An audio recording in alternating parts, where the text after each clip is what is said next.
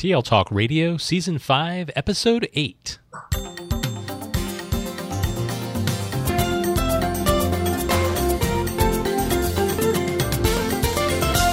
Welcome to Season 5, Episode 8 of TL Talk Radio, a regular podcast with Lynn Fuini-Hetten and Randy Ziegenfuss, where our goal is to engage you in learning motivate you to share your work, and inspire you to lead for the change we need in schools for the digital age. I'm Randy Ziegenfuss. And I'm Lynn Fuini-Hetten. Good morning, Randy. Good morning. So today we're speaking with the authors of The Self-Driven Child, The Science and Sense of Giving Your Kids More Control Over Their Lives. About that word control. Ooh, exciting. Yeah. So um, we're speaking with Bill Stixrud and Ned Johnson. And uh, Bill Stixrud, PhD, is a clinical neuropsychologist and a faculty member at Children's National Medical Center and George Washington University Medical School. He lectures widely on the adolescent brain, meditation, and the effects of stress, sleep deprivation, and technology overload on the brain. He has published several influential scientific articles and is on the board of the David Lynch Foundation. And also joining Bill is Ned Johnson, the founder of Prep Matters, a tutoring service in Washington, D.C., and the co author of Conquering the SAT How Parents Can Help Teens Overcome the Pressure and Succeed.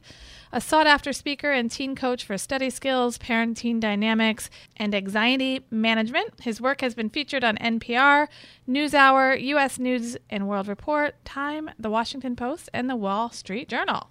So, welcome to the show, Bill and Ned. Thanks for having us. Delighted to be with you. So, an interesting partnership with two very divergent Yeah. and different uh, fields of expertise. Uh, and they've come together in a really fascinating book that we want to talk about today. So, uh, the book, The Self Driven Child, let's start with what's the big idea behind the book, and why is this an important resource for both parents and educators? So, the, the, the main idea behind the book is that the human brain functions really well when it has a healthy sense of control. That we, we found that that a low sense of control is probably the most stressful thing you, you can experience, and that a healthy sense of control makes you much more resistant to stress, and it's also crucial for the development of autonomy, or a sense of motivation, personal motivation.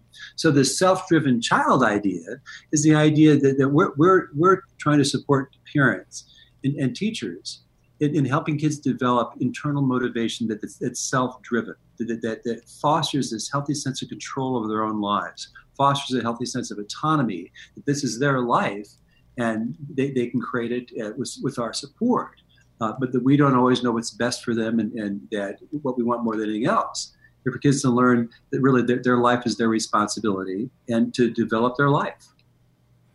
So I think what uh, really was very exciting about this book for us, making this personal connection to the work that um, we've been doing here in our context, is trying to reshape this idea of learning. And at the core of that is this idea of learner agency. And what you mentioned is control.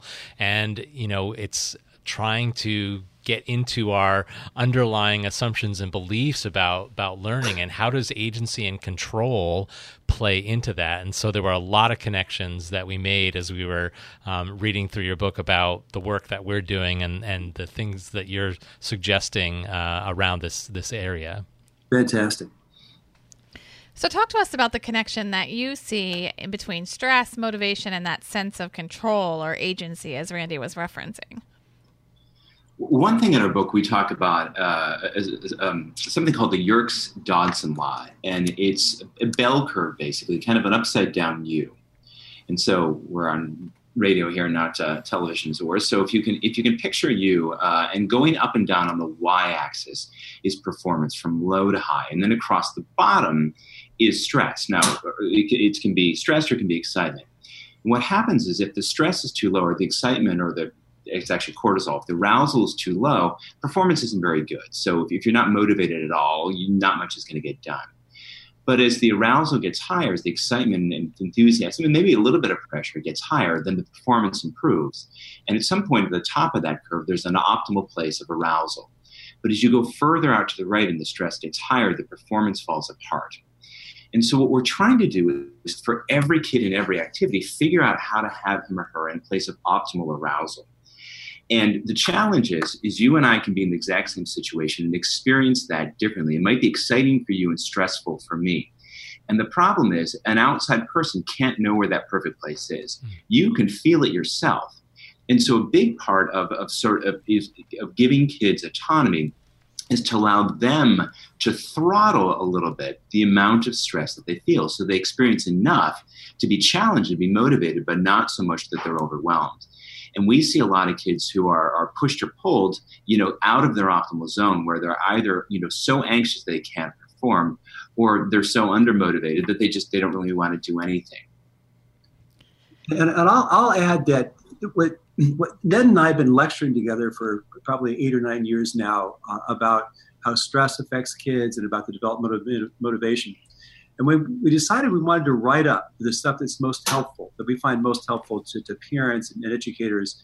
We are talking about what's the, what's the thing that pulls us all together? And it was this idea of a sense of control. And because we, we knew that there's a great neuroscientist who says that the, the things that make life stressful can be summarized with the acronym NUTS novelty, unpredictability, threat, and a low sense of control.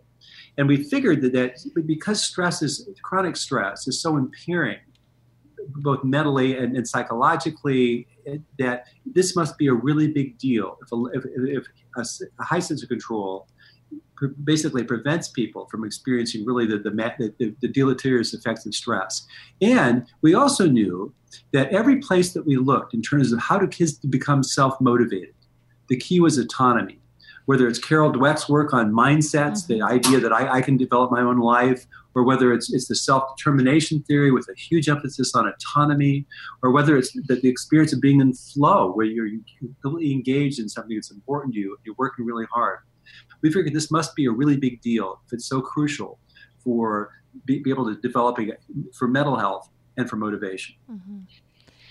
So, having an almost 16 year old, I think sometimes as a parent, you struggle to help the child find that optimal level of sort of autonomy and pressure and stress and motivation to meet all the daily, um, you know, tasks for school, sports, friends, you know, family obligations parenting has never been easy, and it's certainly it's certainly not easier today. I think than when, when we were growing up. So uh, we're, we're really sympathetic to, to, to all parents. And we, you know, we, Bill's kids are are, uh, are are fully grown, and I have a 14 and 16 year old, and I'm I'm in the trenches right now, and uh, it's not easy. Mm-hmm. It's not easy, but but part of it we think about if we think that it's our job to make it turn out well it really changes the energy in ways that are not helpful if we assume that the kids want to be successful and it's our job to help and you can even start with, how can I help?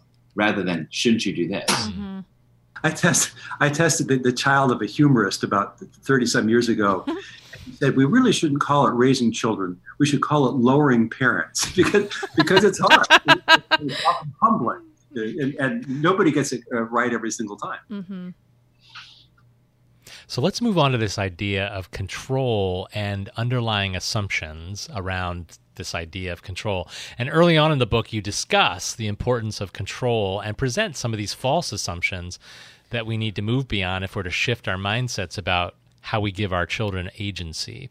Can you share one or two of these assumptions and why they're faulty? Sure. One is that, in, and in the DC area, we, we may see more of it than you do uh, in Allentown, but it's the idea that there's one road to success and it involves being a top student and a top athlete and getting into the most elite college possible. And that's how kids become successful. Hmm.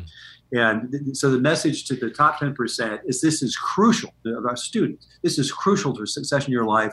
And you have to compete with each other and, and be pushed constantly to, to achieve at a high level. Or as many of the kids around here think, or I'll end up working McDonald's. I, I, I gave a lecture to uh, a group of 11th grade AP English teachers about stress and, and sleep deprivation, what it does to the brain. And at the end of the lecture, their teacher came up and whispered to me, they all think it's either Yale or McDonald's. And so there, there's this idea, and, and, we just every time we talk, we talk to people who weren't its top students. And I, I was a two eight, a C plus student in high school, and got a PhD, and have a pretty, pretty successful life, even though I wasn't a top student. So that that's one. Um, and another is, is that is that the idea that pushing kids, that they're chronically pushing them, is the best way for them to, to become successful.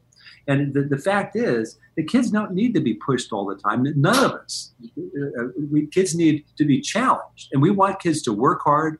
We, we want them to be stressed at times. We want, we, want to, we want to extend them to their limits. But we don't want them to be chronically stressed. We don't want them chronically pressured because that just is terrible for the brain.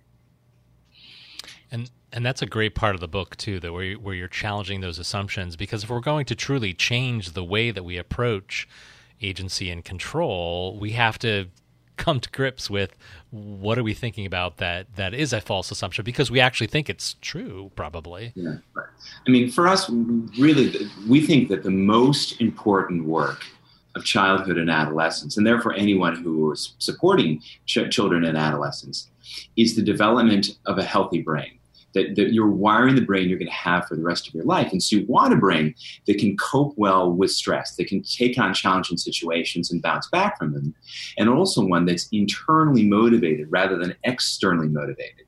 And so, so I think a lot of parents have this idea. Well, I'm just I'm going to push her now. I'm just I'll, I'll push, push, push, and at some point I'll stop. But if, if you have a lifetime of growing up with external motivation and no internal, and all of a sudden the external motivation stops, it's not like you then just default to then having internal motivation. You have to start early developing, fostering that sense of internal motivation in order for that to grow. And, and external is really, really in opposition to that. Yeah, it makes so much sense. And we, we feel that that you know we, we, we talk to a lot of uh, high achieving kids who are, who are really anxious, who are not happy. We talk to a lot of high achieving parents who are very anxious and, and not happy. And what we say is that we I want your kid to be successful. I want to be successful as he wants to be, but I want him to be able to enjoy the success. And when kids experience a low sense of control and experience chronic stress and chronic sleeplessness, as so many high school kids do, it's just it just changes the brain in a way that just makes it more likely that they're going to be anxious and, and or depressed and or depressed and not be able to enjoy their success. So you encourage parents um, in the book to become more of a consultant to their children and less of a boss or directing manager. What does that look like? You know, what does it sound like in today's world? And you know, how is that different and why is it important? I was I was at a back to school night uh, event last night with my kid and I and I with my son who's a junior and I ran into uh, a bunch of parents. This one mom had been reading the book and saying it's really hard, you know, and we're trying to get our daughter to do this and that and the other. And I and I said, May I offer you some advice? And she said, Sure. And I said, When you talk to your daughter, you simply say, May I offer you some advice? And it completely changes the energy because when, when, when people are self directed, when they're thinking well, planning well, building their lives, in productive ways, they're really engaging the prefrontal cortex, right? That part right behind your forehead, where you have all these executive functions of planning and organizing and emotional mental flexibility. And when when when that goes well, it's running the rest of your brain. And when things are going poorly, especially with anxiety and depression, your amygdala, which is kind of like the threat detector in your brain, is going off, and it just completely kicks those executive, executive functions right to the curve.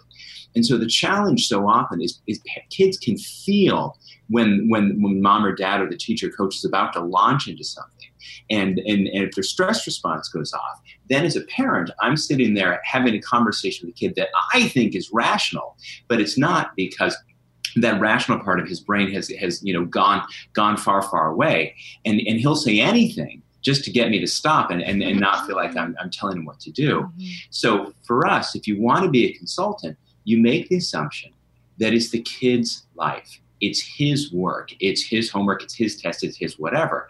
And it's not our job to make our kids get great grades or our job to make them do their homework. I mean, partly that's it, it's it's an absurdity because if your kid didn't want to do his homework, he could just lie flat on the ground, close his eyes, and go la la la la la. I mean, what are you gonna do? You know, clockwork orange him? so it's it's a terrible situation because it's super stressful as a parent to try to get someone to do something that he doesn't want to do. And so you, and, and I know a lot of parents say, well, if I don't make him do it, he won't do it at all. And short term, probably, yeah. But we think it makes a heck of a lot of sense to treat all children, and especially teenagers, with the, with the philosophy that they have brains in their heads and they want their lives to work out and they want to be successful. And some kids will kind of take their lives, the car of their lives, and run it straight into the ditch because that's the only way that they feel they can exert control of their lives. So, you know, if you can sort of take the sail out of the kid's wind, right, you're, you're going to have a very different energy, and you could, you're helping and say, "May I offer some advice? How can I help you? How can I help you, pal?" Is a lot different from shouldn't you be doing whatever? Yeah, you know, there's 32 years ago, I wrote uh, a, a, a couple papers on homework, and I just discovered that at that time, after 60 years of research, no one had been able to demonstrate that homework contributed to learning in elementary school. And I was shocked. I was stunned. And, and it's, it's, pretty much the same uh, 30 years later. But I, I, I, I thought I, saw so many underachieving kids where parents would say, we fight all night about his homework. It's like it's, it's like living hell at, at home regarding homework. That, what is this all for? So I wrote an article and I suggested parents say to their kids, I love you too much to fight with you about your homework. And then you think about yourself as a consultant. I'm willing to help. I'm willing to do anything I can to support you. As Ned said, you know, I, I, you offer to help. You offer to, to, advice if the kids want it. And treating them respectfully like this, it, it has an amazing effect. Because if we work harder to help a kid do well than the kid does, it, it weakens the kid. If we mm-hmm. spend 80 units of any 80 units of energy trying to help the kid be successful, he'll spend 20. And it doesn't change until the energy changes. So if we take this idea of consultant versus boss slash manager, I'm connecting that to a lot of the conversations that we have about changing teaching and learning, and particularly the role of the learner, yes. the role of the teacher. Right. And that seems very applicable. Are there other things that other pieces of advice that you might offer to us as educators for how we want to shape uh, this idea of students owning their learning or being self-driven about their learning? It's it's so challenging for schools. Uh, you know, th- this notion that uh, I, I, I, one of my friends uh, who was also a neuropsychologist many years ago took some training in a specific kind of psychotherapy, and the therapists were told, "Don't work harder." To help your client solve their problems than they do because they're going to be they'll end up thinking that you're somehow you're responsible to solve it mm-hmm. and so I, have been applying this with I've, I've, trained hundreds of tutors over the years to work with kids with learning disabilities and and uh, uh, trained them in this idea that if it feels like you're working harder say something's wrong with this picture mm. I was in an IEP meeting in, in, a good public school here in, in the DC area a couple months ago and the speech pathologist was talking about how she's been working with a kid on articulation for five years, and he just he's, uh, he constantly fights her. And I said, Does it feel like you work harder to help him with his articulation than he does? And she says, I work 10 times harder than he does. And I said, Well, that, that it, it, we, it, you can't help kids if we work harder than they do. And the challenge in schools is your mission is to educate kids and get them to perform well. And if we say, well, we aren't going to work harder than your kid, it feels like you're giving up on kids. I feel this is this is one of the great challenges in promoting autonomy. If we really do it, that, that we, we run the risk of parents being angry or, or kids for at least temporarily until they get the idea that this is their life, not doing well. So at the end of each chapter, you provide us some suggestions in the form of sort of what can you do tonight? What are a couple of high level actions parents and educators can do after listening to this podcast? And I and I already got one: no lectures in the car with a captive audience. What's that? no lectures in the car yeah. with a captive audience. Yeah, yeah, yeah. Well, I mean, you know, for, for, for, for us, probably the biggest thing that we think that would really transform learners and, and, and the experience in, in all schools is if kids were more well rested than they are. Hmm. Mm-hmm you know, that, that we know that the effects of sleep deprivation on the brain are, are remarkably similar to the effects of stress, or for that matter, you know, being intoxicated. When I was, I grew up in rural Connecticut, you know, a million years ago, as I tell my students, and of course they know there was no internet back then, and there was, I didn't have cable television because I lived in the sticks, and because I'm a big geek, I had no girlfriend, so I had no compelling reason to stay up late at night. And so I was just well rested and I'd show up at school every day and, and, and it just, the teachers were pretty effective and I listened and I understood. It was great. But we know, like Mythbusters showed that, that the, the people can drive a car better legally intoxicated than they can clinically sleep deprived. Not that I recommend either. And, and so, so, so many kids, if they're sleep deprived, it's almost like they're showing up to school intoxicated. Now, the, the challenge is you can't make a kid fall asleep, but I also think that that we think that this is something that families should take on. You know, just like their use of technology. How do we support each other in getting more sleep? In part because I was, in part because when people are tired, their stress response is more intense. And so, so if you feel like people who are upset or frustrated or, or angry near you are upset or, or frustrated or angry at you, uh, and so for, for me, if there's anything that I would push on school systems, would be try to do everything they can, whether the, a later start to the school day or making homework, you know, optional ungraded. Um, and certainly for families, trying to figure out how to help kids be adequately rested because it, it, it lowers their stress and increases their motivation. And I, I, I agree with everything that said. We say in our book, if we were teachers, we'd much rather teach a kid for four hours who'd slept for eight hours to teach a kid for eight hours who slept for 4 mm-hmm. And I think that, uh, and I, I, think also there, there's many ways that, that parents and, and, and, and, teachers can support autonomy in kids. And, and part of it is by simply asking their opinion, getting their feedback, treating them respectfully, like they, they want to learn. So when they're giving assignments, you know, just, just asking, I want feedback about this assignment. Let me know if it works for you. Ways that, that, that, that ways that we can increase that the kid's sense that this is my life, and, I, and if I work hard at something, I'll, I'll, i can get better and better at it. I also think that the, so. One one aspect of the sense of control is, is a sense of agency that's so important to you folks and so important to us, and, and a sense of autonomy.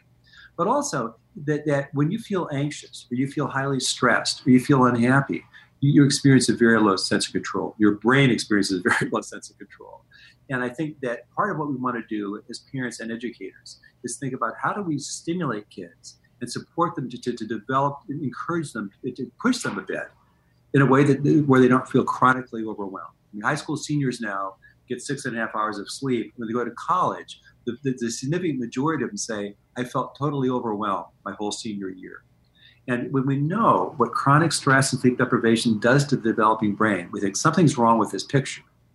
And so I, I think if we think about how do we support autonomy and how do we help kids be challenged without being chronically overloaded, chronically tired, chronically stressed. And, and, the other, I'll add one more thing. We also talk quite a bit about Plan B thinking, the idea of, and of alternate routes. You know, as, as, Bill was saying before, when we when we give the message either directly or, or, or, or subtly that only t- kids who are the top ten percent will be successful in life, you pick 90% of kids say kind of why even bother mm. but when you when you give when you make the idea that there are many many paths to success which might go through elite colleges or college or, or not college at all it makes it safer for kids to, to try at school even if they don't uh, even if they aren't really successful. I mean I, i'm a test prep geek right? So i you know help kids go through these ridiculous tests the act and the sat and for some of them they really don't shine there very well. And so the first time i get it you know i, I always find a way as, as early as possible to pull up fairtest.org, which, which holds a list of the thousand plus colleges and universities in this country that are test score optional. And I said, when you look at all these remarkable places, and they had, I had no idea you could go to those colleges without taking the SAT. They're so, they can totally exhale and they're so relieved. And now they actually almost always want to work hard at the SAT and they work harder and they're not constantly looking over the shoulder because they know if they whiff, their, their, their options aren't zero. They can swing as hard, they can swing for the fences, and they know they've got a great plan B. All right. So lots of uh, interesting things to put out there for our listeners. Uh, before we wrap this up, uh, we finish each episode with a series of questions for our guests. So um, this could be rapid fire, uh, just sort short short answer kind of thing, uh, and it connects to sort of the conversation that we've been having. So, first question Who is one expert our listeners should connect with to learn more about parenting today? Well, I love Lisa Damour. Uh, she wrote the book Untangled, and it's all about you know adolescent girls and, and how to help them navigate through that. Uh, she's a frequent contributor uh, on uh, CBS this morning, I guess, is the show, uh, and she's she's just terrific. Yeah, and I I love Jane Nelsen's classic book Positive Discipline. Uh, which which advocates th- this authoritative approach to parenting that we're, we set limits and, and we're assertive about our, our own lives. The kids don't run the family, but we treat kids respectfully. We value their opinions, and we want them to become these self-driven, self-motivated uh, people who have a sense of their own life. I remember reading that book at the beginning of my teaching career, Yeah, like years 30 years ago. Yeah.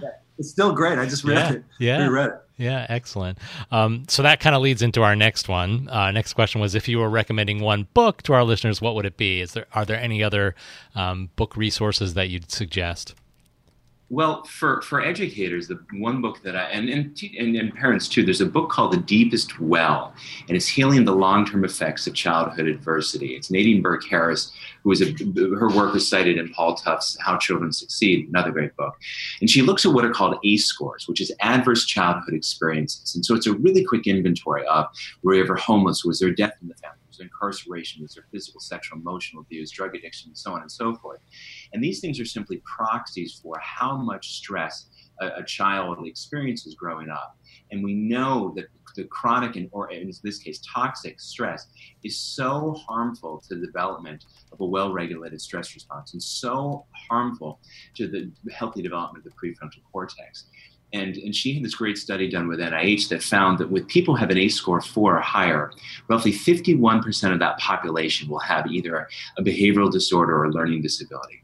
So for we, we all have everyone anyone who works with kids has children who you know who are really struggling in ways that tends to make us ask what's wrong with you and what Dr. Burke Harris says is we should really just pivot that question to what happened to you Mm. and it makes that conversation a lot more empathetic. It puts us much more in a consultative role, role of, gosh, what happened there? What are some of the things that we can do to make it easier for you to heal and grow and develop as a learner?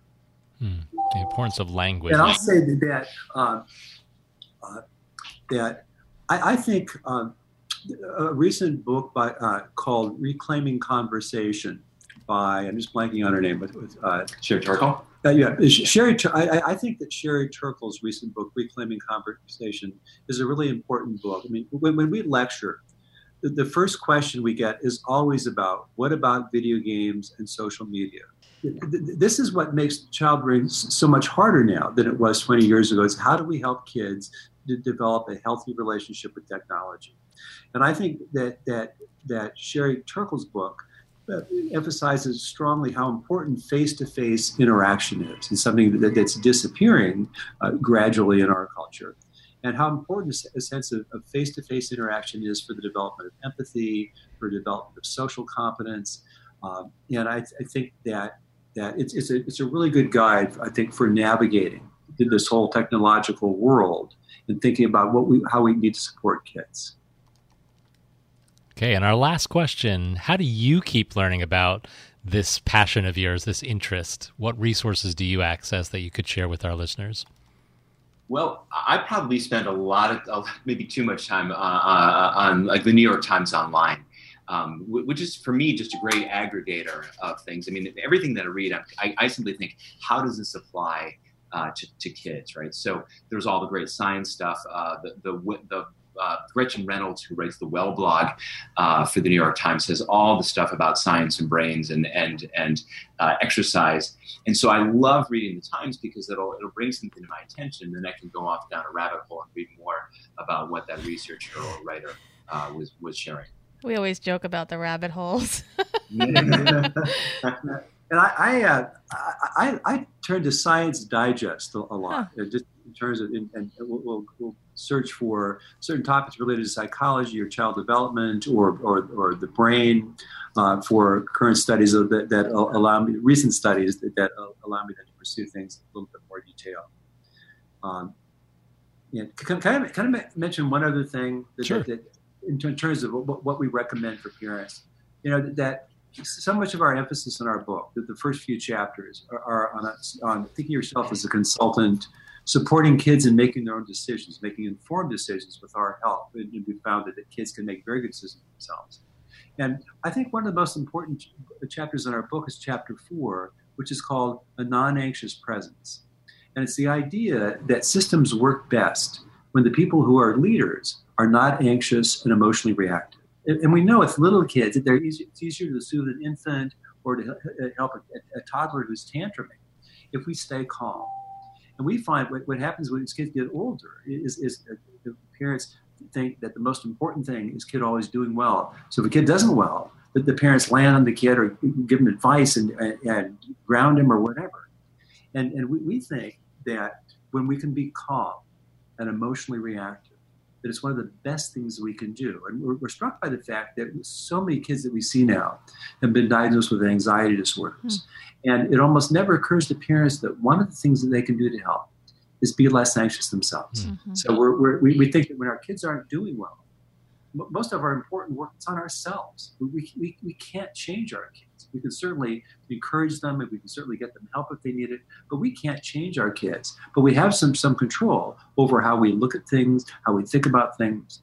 And this, this chapter in our book on, on being a non anxious presence, I think, right, my, my feeling, my, my work is really powerful because if, if it would be, not be overreactive thing, you can stay calm. You can be so much more helpful. You can be a consultant. You can offer advice. You can and, but you don't leap in to solve a kid's problem. You don't land on a kid. Uh, you don't start yelling at them. I mean, so so, so often you know, I'm always struck by the fact that how many parents yell at their kid for getting mad. yeah, love that one.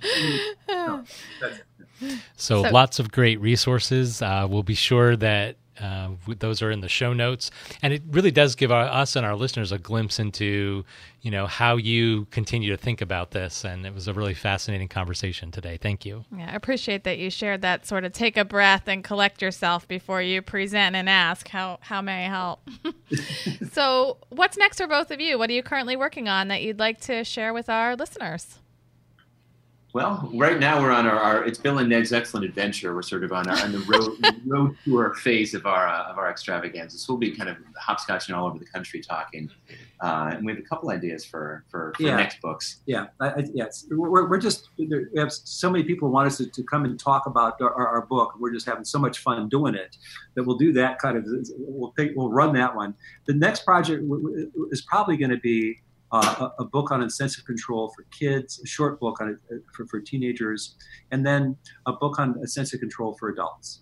Hmm. And I think that, that uh, we, both of us uh, do, do a fair amount of work with adults and think that so much of what's in our books, so, so much of the feedback we get from parents and educators is that this really helped me, that this changed me. It, it, it's good for my kid, but it really it, it helped me understand. When we were working on the book, we were so struck by the fact that everywhere we looked, if there's a problem, it involved a low sense of control. And whether somebody was, was sleep deprived or whether somebody was reacting because the, uh, they, they felt that other people were trying to control them, it's a really powerful construct that we're going to try to apply for kids and then for adults. Mm-hmm. And how are we going to help get them motivated to want to read that book? Uh, teenagers? can you can you embed it in a video game or uh, add it to the? You have to you have to listen to an audio chapter before the next level. well, again, I'm just kidding. That would be giving you know control. Like I heard the message. Yeah. Most kids want to be successful. Absolutely, yeah. Deep down, that's that's very true. So okay. thanks so much for joining us today, Bill and Ned. Um, there's so much in the book that we didn't get to talk to talk about today. More about sleep and technology and exercise. And if you want to go deeper, pick up a copy of the book, The Self Driven Child. And to learn more about Bill's and Ned's work, there are some links in the show notes, including um, all the references that they shared, the books and uh, colleagues that they are um, suggesting we follow up to learn more. Each episode, we leave you with a question to think about with the idea of provoking conversation. This episode's question actually, it's two questions. How self driven are the children in your life, and what can you do today to provide them with more agency over their developing into young adults? If you've enjoyed this episode, would like to comment or check out the resources shared today, visit the show notes at tltalkradio.org and look for Season 5, Episode 8. That's all for now. We'll be back soon with another conversation featuring other innovative thought leaders. Thanks again, Bill and Ned. Thanks, Bill. Thanks, Ned. Bye bye. Bye bye. pleasure.